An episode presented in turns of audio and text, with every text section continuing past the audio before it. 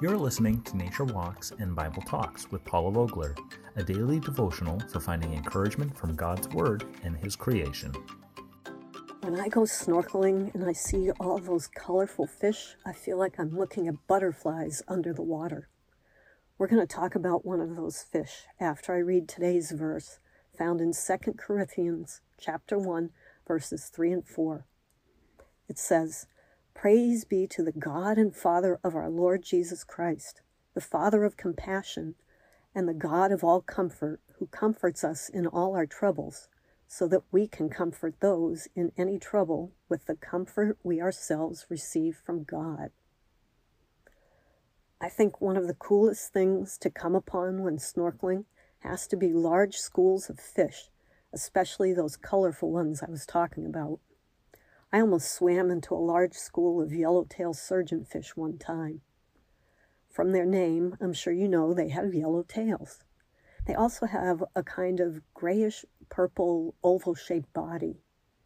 Beyond the yellow tail, they are recognizable for their faces, with a black stripe down their face where their eye is, followed by a lighter white stripe and another black stripe. They seem to be one of the most easily recognizable reef fish. But why are they called surgeonfish? Apparently, at the base of their tails, they have modified scales that are like spines. When threatened, these spine scalpels can be flicked out like the blade on a Swiss army knife to help the fish defend its territory.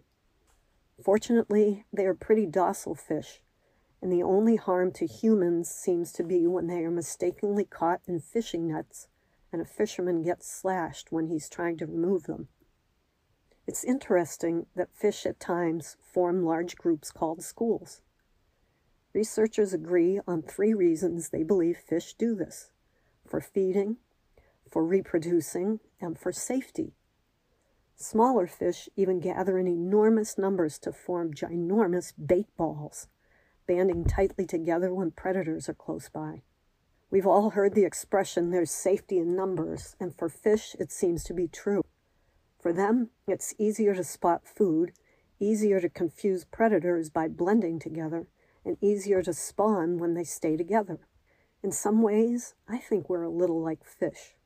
We need each other, whether we want to admit it or not. From the very beginning, when God created Adam, he also created Eve because he said in Genesis 2:18 that it wasn't good for Adam to be alone.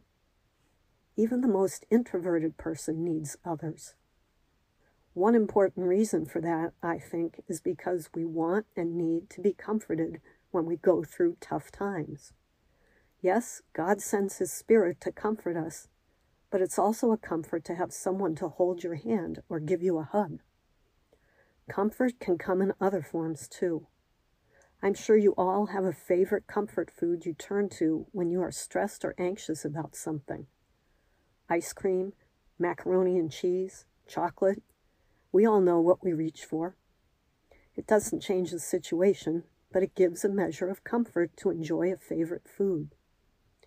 Yet there is nothing quite like the human touch, whether verbal or physical, to bring comfort to an aching soul. Like our verse today says, God comforts us in our troubles so we can comfort others. That could sometimes mean sharing one of the myriad comforting Bible promises with a friend at an appropriate moment, or making the time to call, text, or visit with someone who's having a hard time. We're all in this together, as the saying goes, and kind hearted people are a precious commodity in the world today.